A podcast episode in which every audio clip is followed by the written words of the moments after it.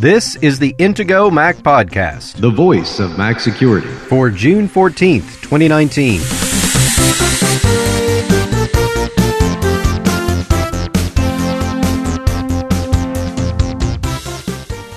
In this week's episode, Josh and Kirk discuss the iPod Touch.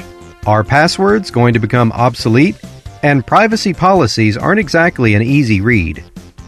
The Intego Mac podcast is presented by Intego, makers of security and utility software exclusively for Apple products since 1997. Now, here are the hosts of the Intego Mac podcast veteran Mac journalist Kirk McElhearn and Intego's chief security analyst Josh Long.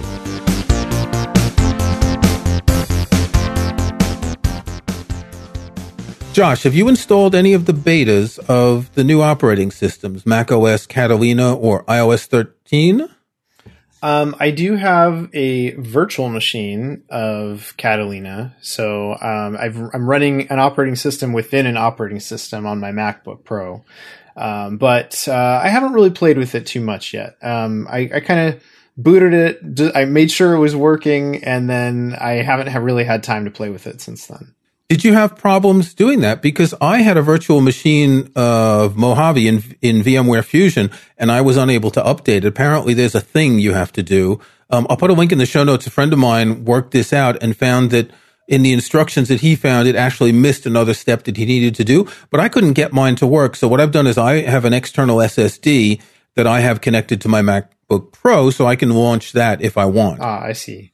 Yeah, and that's probably the easiest way to do it. Actually, um, yeah, it's uh, it does tend to get tricky, um, especially with beta versions of operating systems because they're brand new and uh, there's not necessarily a lot of documentation on how to get them set up in a, a virtual machine environment. What about iOS? Do you have something you can install iOS 13 on? Um, no, actually, I I don't because we we do have um an older iPhone. We have an iPhone six, but the iPhone six That's too old. Is too old to run Yep. iOS thirteen. Um, and normally that's the device so that I would try things on first, uh, just experimentally. For, for years, I've used an iPod Touch because it's an inexpensive device. I don't really care about making phone calls with a beta. It's interesting. Apple introduced a new iPod Touch seventh generation just a few weeks before, in fact, just a week before the WWDC, uh, because the iPod Touch sixth generation, which came out, I believe, in 2015, won't run iOS 13. And that's a little bit surprising. We were talking before the show that someone who bought an iPod Touch six months ago is going to be stuck at the current operating system, won't get updates, won't get security updates, which you're particularly sensitive about, and that they would need to have a new iPod Touch. It seems a little bit unfair that they're not supporting at least two generations of hardware back. For the iPhone, it goes back to the 6S and the iPhone SE, which is iPhone SE came out around the seven, I think. Um, but it goes back as far as the 6S. So that's one, two, three, four. That's five years back for the iPhone. I guess the iPod Touch is only going back. Well, it's only going back a few weeks, but if you consider 2015, that's a gap of four years. What it seems to be is that the iPod Touch sixth generation is running an A8 processor and the new one an A10. Perhaps the A10 is the minimum that iOS 13 needs. Well, right. That's that's what Apple has decided is the baseline for iOS 13. So here here's here's the thing. So w- what really bothers me about this is that it's not not just people who bought an iPod Touch 6 months ago. This is not a, uh, this is even people who bought an iPod Touch 2 weeks ago, right before the 7th gen came out. And now they're stuck with that device. I mean, maybe in some cases, you know, if they bought it right before the new model came out, maybe they can, you know, they'll still be within a return window and can exchange You've it. usually got a two week return window. Yeah. yeah. But um, say you're just outside that window, and now you've got you know iOS 13 coming out in a couple of months. You've got a device that's a couple of months old that's not going to get security updates potentially. And I, I should say we're making an assumption here that Apple is going to continue its typical practice for iOS, where they only release security updates as part of the mainline current release. So iOS 13 then would only be getting security updates, not iOS 12 or earlier. Yeah, it, it is strange to have a device that's so recently available not not able to run the operating system, especially because, and I think we mentioned it um, a couple weeks ago. The iPod Touch is very widely used in industry. I, I, see people who are wondering why the iPod Touch is updated. Um, it's very widely used in warehouses. It's a small, inexpensive device that you can put into a sort of a, a, housing that has uh, a laser scanner, so you can scan barcodes. Um, it's got Wi-Fi, and for inventory management, things like that, it's very it's very common. They use them in the Apple stores here in these big devices that have scanners and extra batteries. So obviously, um, this is a device that if it's widely used by industries, and all of a sudden they find that the device is you know, end of life as it was, that's not really very positive. No, and this this bothers me because regardless of what environment you're using it in, whether it's for a business purpose or even if it's a home use, um, you know, you think about the the types of vulnerabilities that that tend to be found and patched in the latest you know iOS versions, and you've got some really serious things sometimes that could uh, you know make it a problem to to continue using an older device. Um, you think about uh, we just recently mentioned the FaceTime bug uh, from several months ago, and and how you know although in that particular case it was something that Apple could at least um, stop on on their server side. Most of the time, these types of bugs are something that cannot be fixed server side. This is something that you have to have a patch installed on the device. And so in those kind of scenarios, what's Apple going to do? I mean, are, are maybe they would re- release uh, if it's a severe enough vulnerability, maybe they would go back and release a patch for iOS 12. Um, I, I, that's a possibility. You know, I would certainly like to see this happen, um, where Apple would do the same thing that they're doing for Mac OS, where uh, so when Catalina comes out, based on Apple's typical past practice, they would release uh, security only updates then for Mojave and High Sierra because those are the two previous versions of Mac OS. That's that's been Apple's tradition.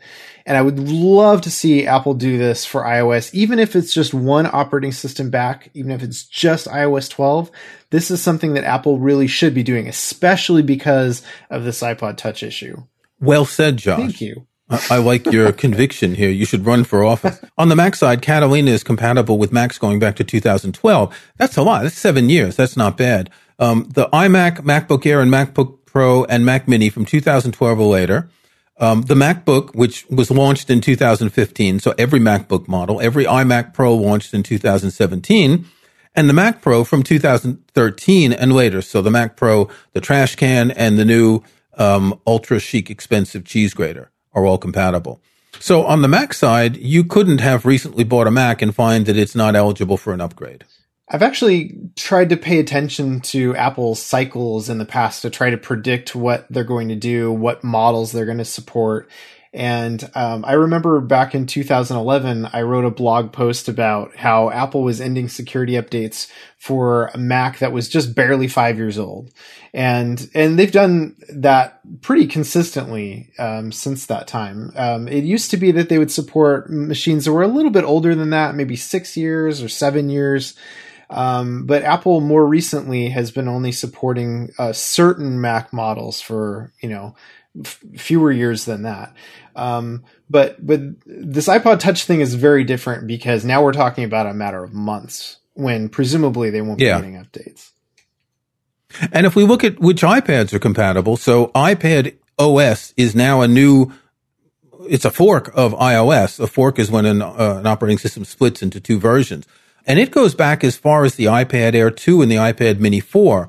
Now, I have a new iPad Mini 5, fifth generation. The iPad Mini 4 is two years ago, at least. The iPad Air 2 is even older than that. And then, of course, the, the iPad naming is really hard to follow. So it, it handles the iPad sixth generation and fifth generation. Right. Um, it would be good if they put years like they do for the Mac instead of just generation or, for instance, all the iPad Pros are compatible.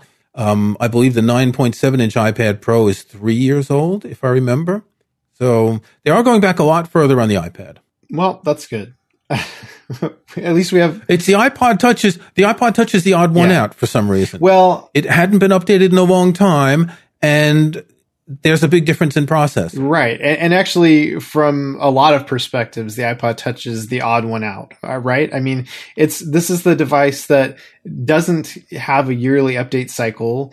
Uh, you know, every once in a while, Apple will decide, okay, fine, we'll throw out a new version of the iPod Touch, but they don't really put a lot of time and effort. It does, it seems, into engineering these. I mean, the design of the seventh generation iPod Touch that they just came out with looks very much like iPhones from a bygone era. You know, these these still have a button on the front and a huge bezel, you know, forehead and chin, people call them. And it's thin. Yeah. I've just been looking up the hardware specifications of some of these devices. The iPad Mini 4, which is supported by iPad OS 13, has an A8 processor, the same as the sixth generation iPod Touch. Now, the iPod Touch only has one gig of RAM compared to two. Maybe that's the difference. Um, maybe it has something to do with the graphics, although the graphics look to be the same. So it really is the odd man out it, it is sort of arbitrary often when Apple decides that they're going to cut off a particular model from getting the latest OS updates. I don't think it's arbitrary. I think that there's hardware requirements that perhaps it's not just the processor, perhaps there's something else. In any case, if you do want to run iOS 13 betas and you don't have an old iPhone, I know you said before the show you have an iPhone 6, so you can't use that. Um, the, the, the new iPod Touch is a pretty good deal at $200 for 32 gigs. Uh, it's a nice device, and and I hold this in my hand. It's so thin and light and small, and it reminds me of the older, um, kind of like the iPhone 4. Remember when the iPhone 4 was the first one that didn't have that uh, sort of beveled back? You know, it had that flat, the flat sides and all that. And this is even thinner. It's really, it's a nice device. I'm, I'm, a, I've been a fan of the iPod Touch. It was my first iOS device because. Um, I didn't need an iPhone where I lived at the time when uh, when it, when they came out, but the iPod Touch was something that I liked. So I think it's a nice device worth checking out. We've got an interesting story about Mozilla and Firefox, and we've talked about how Mozilla is a company that does Firefox. And a while back, we talked about a service that they had launched called Send, which was free. You could send files to someone up to a couple of gigabytes. They're starting to plan for a paid subscription service.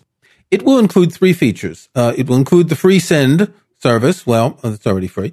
It'll also include a VPN and cloud storage. They're talking about something at $10 a month. Why are they all $10 a month? You know, all these subscriptions.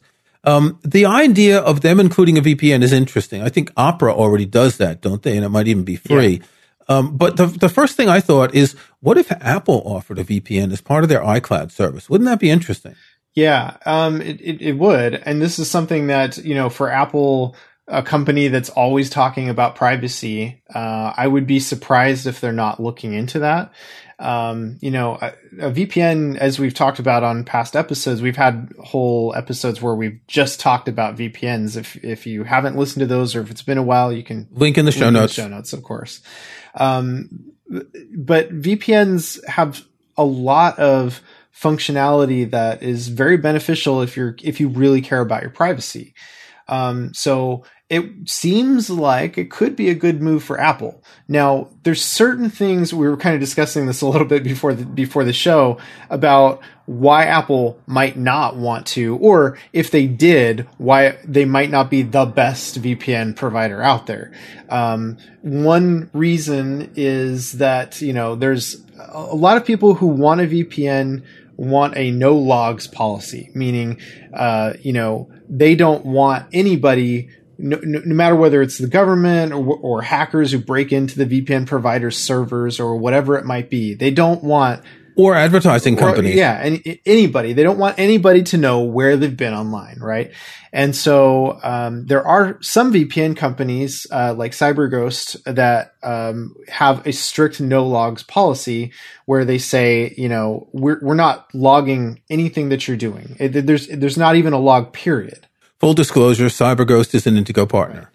Um, so you know, uh, th- this is something that Apple probably couldn't get away with because Apple has established business presences in so many different countries throughout the world. And it would probably be illegal in many of those countries for them to not log. And so either Apple in case law enforcement wanted access to people's records. Exactly. Yeah. So either Apple would have to decide to comply with law enforcement of that country, which Apple does. I mean, they've done that for China and you know and and many other countries. Um, or they would just have to decide not to go into the VPN business. I, I'm I think if Apple were to go into VPN, then they probably would log and they probably would, you know, comply with the laws of whatever countries, which means certain countries, they just wouldn't even have the VPN service, which would be a little bit awkward. Like China, most likely. Right. Okay, we're going to take a break, and when we come back, we're going to talk about Immanuel Kant's Critique of Pure Reason. If you or someone you know has got a new MacBook or iMac, or switched to the Mac from Windows, be sure to check out Intego's new Mac User Center. It's a one stop collection of the things you'll need to know about using your Mac. Intego's new Mac User Center covers plenty of the basics to get you running smoothly and smartly in no time.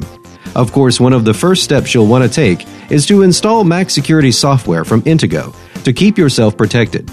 And right now, Intego Mac podcast listeners can get 50% savings on Intego software, including Mac Premium Bundle X9. Mac Premium Bundle X9 is a suite of terrific Intego software that includes the antivirus, anti phishing, and anti spyware protection of Intego VirusBarrier, home and hotspot firewall security from Intego NetBarrier, parental controls for peace of mind from Intego ContentBarrier, and much more to help protect, secure, and organize your Mac. Download the free trial of Mac Premium Bundle X9 from Intego.com today, and then use the promo code PODCAST19 at checkout to save 50%. That's PODCAST19 to save 50% on complete Mac protection and security with Intego's Mac Premium Bundle X9. Intego, devoted to protecting Apple products since 1997. Visit Intego.com today. Okay, before the break, I mentioned we were going to talk about Immanuel Kant's Critique of Pure Reason.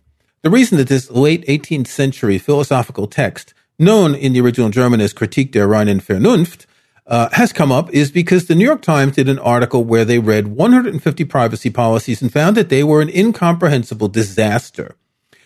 And they compared some of these to various books, and they found that, for instance, the first chapter of Kant's Critique of Pure Reason is easier to read than, let's say, Airbnb's um, terms and conditions. Um, some of the other books they compared to were A Brief History of Time, which was a little bit easier than most of the um, p- privacy policies they looked at. Great Expectations, much easier. Pride and Prejudice, you know, down near the bottom. And Harry Potter and the Sorcerer's Stone was easier than all of them. Uh, this is actually a fascinating article, and uh, the New York Times has done really fancy graphics recently. So as you scroll down, you see these um, charts, like a scatter chart, and you see different companies. So you start the the first section shows that the BBC has the easiest privacy policy, but it still takes about 13 minutes to read. Remember, you're going to click on a button or a link someplace to say that you've agreed to a privacy policy, but are you spending 13 minutes to read it? Craigslist is one of the simplest and it only takes about two minutes. Um, Facebook is getting up to sort of college reading level, takes about 17, 18 minutes. Airbnb, 35 minutes. Might as well read Sartre's Being and Nothingness rather than Airbnb's terms and conditions. Um, Josh, when was the last time you read terms and conditions of any service or website? Be honest. Huh. Um, Probably. And I mean the whole thing. I mean, not just the first lines or the header. Yeah, gosh, the whole thing. I don't know. It's been a long time. I have done it before. I actually have, which is probably a pretty rare thing because most people just, if they even look at them at all, they skim them. Uh, or look at headlines or whatever. Um, yeah. Uh, I mean, uh, to be honest though, I mean, there's a lot of boilerplate that's shared across uh, many privacy policies. So you can kind of skim them usually to get a pretty good idea of what's in them. If, if you're somewhat familiar with the legalese that they tend to use in these privacy policies. Well, but that's the point. And, and so what the New York Times does is they put a graph on the page and you can scroll down a little bit and you have middle school, high school, college, and professional career. Let's call that, you know, someone with a master's or a PhD. And the majority of these terms and conditions require a college level reading level or higher. Right. Now, I don't think the majority of people who are agreeing these terms and conditions have a college level reading level or higher. Only a few of them show up at high school level. right, right. Which is it, it's sort of amusing because I mean, how how can you possibly expect? Well, n- not only that, but I mean, a lot of people signing up for these services are maybe as young as 13 in the U.S. is is kind of the the cutoff for a lot of these digital services. So, I mean, you've got people age 13 on up. Um, you know, obviously a 13 year old typically is not uh, you know, has not graduated high school, you know, or and may or may not have a high school reading level. Um, but you've you've got a whole bunch of services that require at least a college level uh, reading comprehension. Facebook, for example. Yeah, Facebook's right right in there. Um, and Apple is right on the line between college and professional career. Yeah. So, so uh, one of the their, harder ones. Their privacy policy takes about 16 minutes to read. So they're up in the high end. Yeah. Um, w- what I find fascinating about this is that it's not really realistic, right? I, I, mean, this is something that obviously, you know, needs to, to go before a court to actually decide legally whether, um, how binding these things are. And there's been some court cases, but nothing that really like solidifies the legitimacy of all these privacy policies and and how enforceable certain things in terms and conditions are. Um, you know, one of the most complicated to read is the Walt Disney terms and conditions. It's only about nine minutes, but it's up. It's it's more complicated than Kant. Yeah, and it, it is interesting. And there are probably a lot of 13 year olds signing up for Walt Disney. Well, in many cases, it's their parents, but still. Yeah. yeah. So I, I, guess I guess the challenge here is, you know, the, the lawyers are going to say, well, we have to be very careful with our wording. And, you know, if, if we're not very careful, then, you know, there could be a lawsuit or this or that. And we, we need to cover all our bases. So Therefore, we need to have language that is very explicit and there's going to be no, you know, um, possible misinterpretation of it. Um, and then you've got on the other side, you've got, um, you know, people who say, yeah, but we also need people to be able to understand these privacy policies. But ultimately, the lawyers are going to win out because, you know, they're trying to protect the business. Um, so, so that's kind of what we're we're stuck with right now, with a whole bunch of privacy policies and terms and conditions that very few people in the in the population can really fully comprehend, even if they decided to spend 16 minutes or sometimes as much as uh, you know over 35 minutes to read some of these. Um, I mean, who who who has the time and who can who who has the time and can comprehend them on top of that. Yeah, I, I just uh, opened the Airbnb uh, privacy policy. I copied the text and I put it into a text editor. It's 18,000 words. Now, you figure that a, a, novel, a general novel, starts at around 80,000 words. You know, a 250 page novel would be about 80,000 words. So this is a quarter of a novel. Uh, we should do, we should, if I had more time, I would have done a test. I'll read. I'll I'd read a phrase and you would pick it whether it's Kant or Airbnb, but it's not that obvious. But but if I just take something like Airbnb and Airbnb pay, payments may disclose your information, including personal information, to courts, law enforcement, government authorities, tax authorities, or authorized third party, if and to the extent we are required and or permitted to do so by law, or if such exposure is reasonably necessary. Colon one to comply with our legal obligations Two, to comply with legal process to respond to blah, blah, blah, blah, blah. And this goes on to a sentence that's about 150 words long. Yeah. One sentence. Right. Without, you know, there's a colon in there, but it's still the same sentence. I kind of understand Airbnb because there is a certain level of personal liability that is at stake here. You know, you're renting out your property to people and Airbnb has to make sure that they don't have the responsibility for this. But I've never read Kant's critique of pure reason and I'm tempted to do so now because if that will um, make me better armed to read privacy policy documents on the web. Um, that's not a bad idea. I said that Apple comes up in the middle. Interestingly, Amazon is right in the middle of high school, near the bottom of the most complicated. And I find that really interesting because, you know, Amazon is collecting a lot of data about you, about what you do, about what you buy, about where you go. And yet they've made their privacy policy says about 10, 11 minutes to read and at a simple level of language.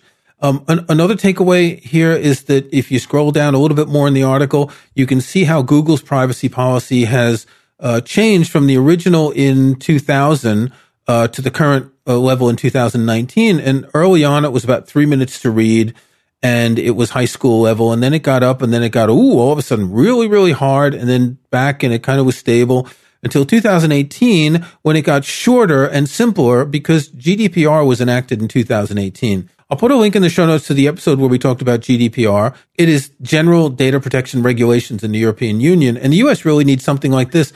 But what's interesting is that Google's terms and conditions have been much shorter because they're essentially adapting GDPR to their terms and conditions for the entire world. And a lot of big companies have found that let's just take GDPR and use this as a, as a, a, a solid base because it has been vetted by a lot of countries and legal professionals. Uh, so this has made Google's uh, terms and conditions simpler and shorter. Right. Yeah, and th- this is something that um, you know we're I think we're getting closer to in the United States. Um, there are definitely a lot of people who, um, even people in government, who are interested in having something like GDPR for the United States that that applies to U.S. citizens and people residing in the U.S. We're, we're not quite there yet, but um, th- there have been good side effects of GDPR, uh, including that um, in some cases, it, it has benefited people in other uh, regions of the world, um, including people in the US, um, because, for example, previously there hadn't really been very many opportunities to do things like exporting all of your data from a particular service, you know, being able to just download it all and see what exactly these companies know about you. Um, and now you have the ability to do that. And on many services, you have this option even outside of the EU. Um, so so it's it's a great thing, I, I think, and there will be more regulations to come. I know California is working on one, and uh, and and there's likely to eventually be one uh, on the national level in the U.S. and in many other countries as well. Okay, in brief, um, we've got something. We set up these show notes before we start, and we've got an article that's been sitting in the show notes, and it's been sort of move, being moved to each new episode that we haven't talked about yet. Um, Michael Tsai is a developer and he has a blog where he talks about a lot of Mac issues. Essentially, he links to people's comments about certain things and he has a piece about Safari auto submitting auto filled passwords. Now, this dates back to April and we were going to talk about it and we keep putting it off, but this is something that really irks me. And, and this started so back in April with uh, a Mac OS update. Um, when you have Safari autofill your password, instead of it just filling your username and password, it presses return. So basically it goes to log you in and you don't have any time to stop and maybe correct something if the username was wrong or if you want to use a different username. And I find this really annoying, don't you? Yeah, I personally I don't really use Safari. Remember, I'm the one who uses the weird browsers, WaterFox, and all that. Yeah, but you have to be able to talk about it. Come on. Yeah, yeah. So I, I mean, I, I agree. Actually, I, I think I think this is not um, it's not a good practice to to sort of you know hit the button for the user. Um, it's fine if, to fill it in, um, be, but give the user the opportunity to decide oh, and you know to look at the username field and go oh yeah okay that's that is right i do want this to be submitted so obviously autofill means that you when you go to click in the field you'll see a little drop down menu you'll see your username you won't see the password if you have multiple usernames you'll see them and if you if you select one of them boom it goes and it goes really quickly you can obviously stop and not select anything and type manually but you do want to maybe have that password auto filled because it's easier. And I, I, just, it seems like something wrong. They're not doing this on iOS when they autofill passwords. Generally, when I go to a website, I want to enter my username and password, then perhaps click keep me logged in, and then click the button to move on. And you can't do that. You have to think about clicking the keep me logged in first. Yeah. I mean, you know, this is this is one of those things that it almost feels like a bug, you know. Uh, and in fact, um, some have submitted, you know, bug reports to Apple and said, "Look, you know, fix this. Uh, stop auto submitting password forms. This is not right. This is not supposed to happen." It doesn't look like Apple's listening yet, so we'll we'll we'll see what happens. Just to follow up on passwords, an interesting article from May in Fast Company. Everyone hates passwords. Good news, they're about to die you know, Face ID, Touch ID, and then the sign in with Apple um, that we discussed after the WWDC. Um, all these things, I think we're maybe reaching the point where we will get to the end of passwords. Um, we're we're getting closer to it, I would say. Um, the, the, I mean, there's always. I, I think passwords will always exist in some form or other. Yes, but but con- consider the sign in with Apple. You still have a password, but that password isn't seen by anyone by the company you sign in with, and you don't have to remember it. That's what the difference is. It's not that the passwords are gone. You still need to authenticate. But what's interesting is that people are coming up with ways to not have to go through the hassle of remembering passwords. Well, so think about the, it this way. So, if, regardless of whether you're using sign in with Apple or Google or Facebook, with any one of those services, you have to have a password to log into that service that you're then using to log into other services. Well, the sign in with Apple would be based on your iCloud password Yeah. that you sign in on your Mac or your iOS device. If you sign in on a different computer or on a, a Windows PC, you'll still have to sign in with iCloud to be able to do that.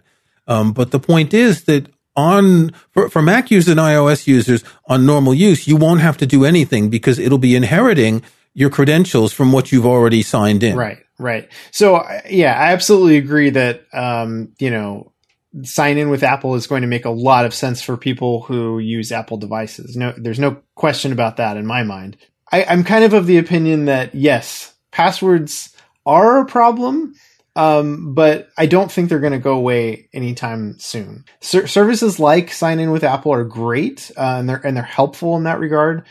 And I've, I've mentioned before, there's also um, SQRL, you know, and and and certain other um technologies that are out there that are trying to to push people to move beyond the password and to use something else instead that's more secure.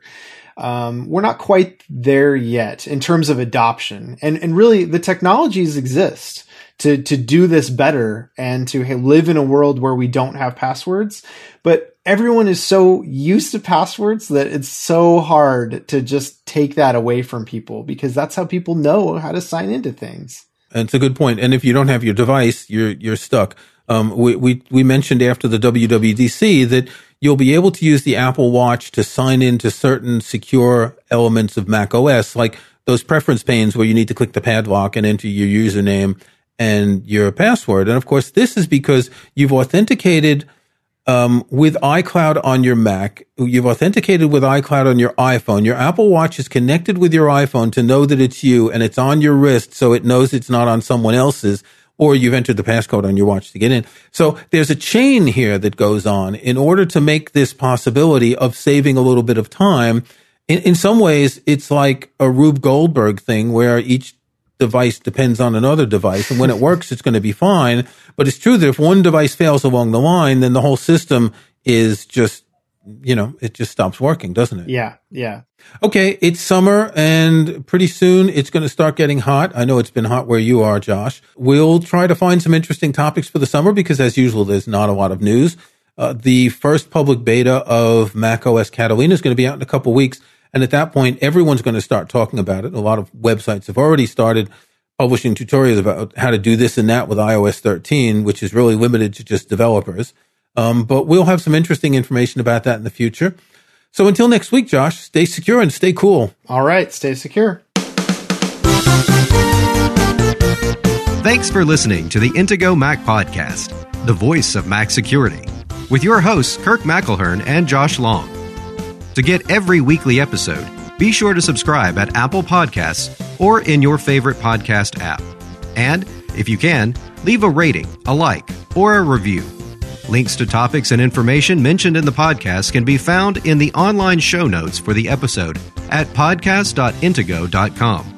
The Intego website is also where to find details on the full line of Intego security and utility software.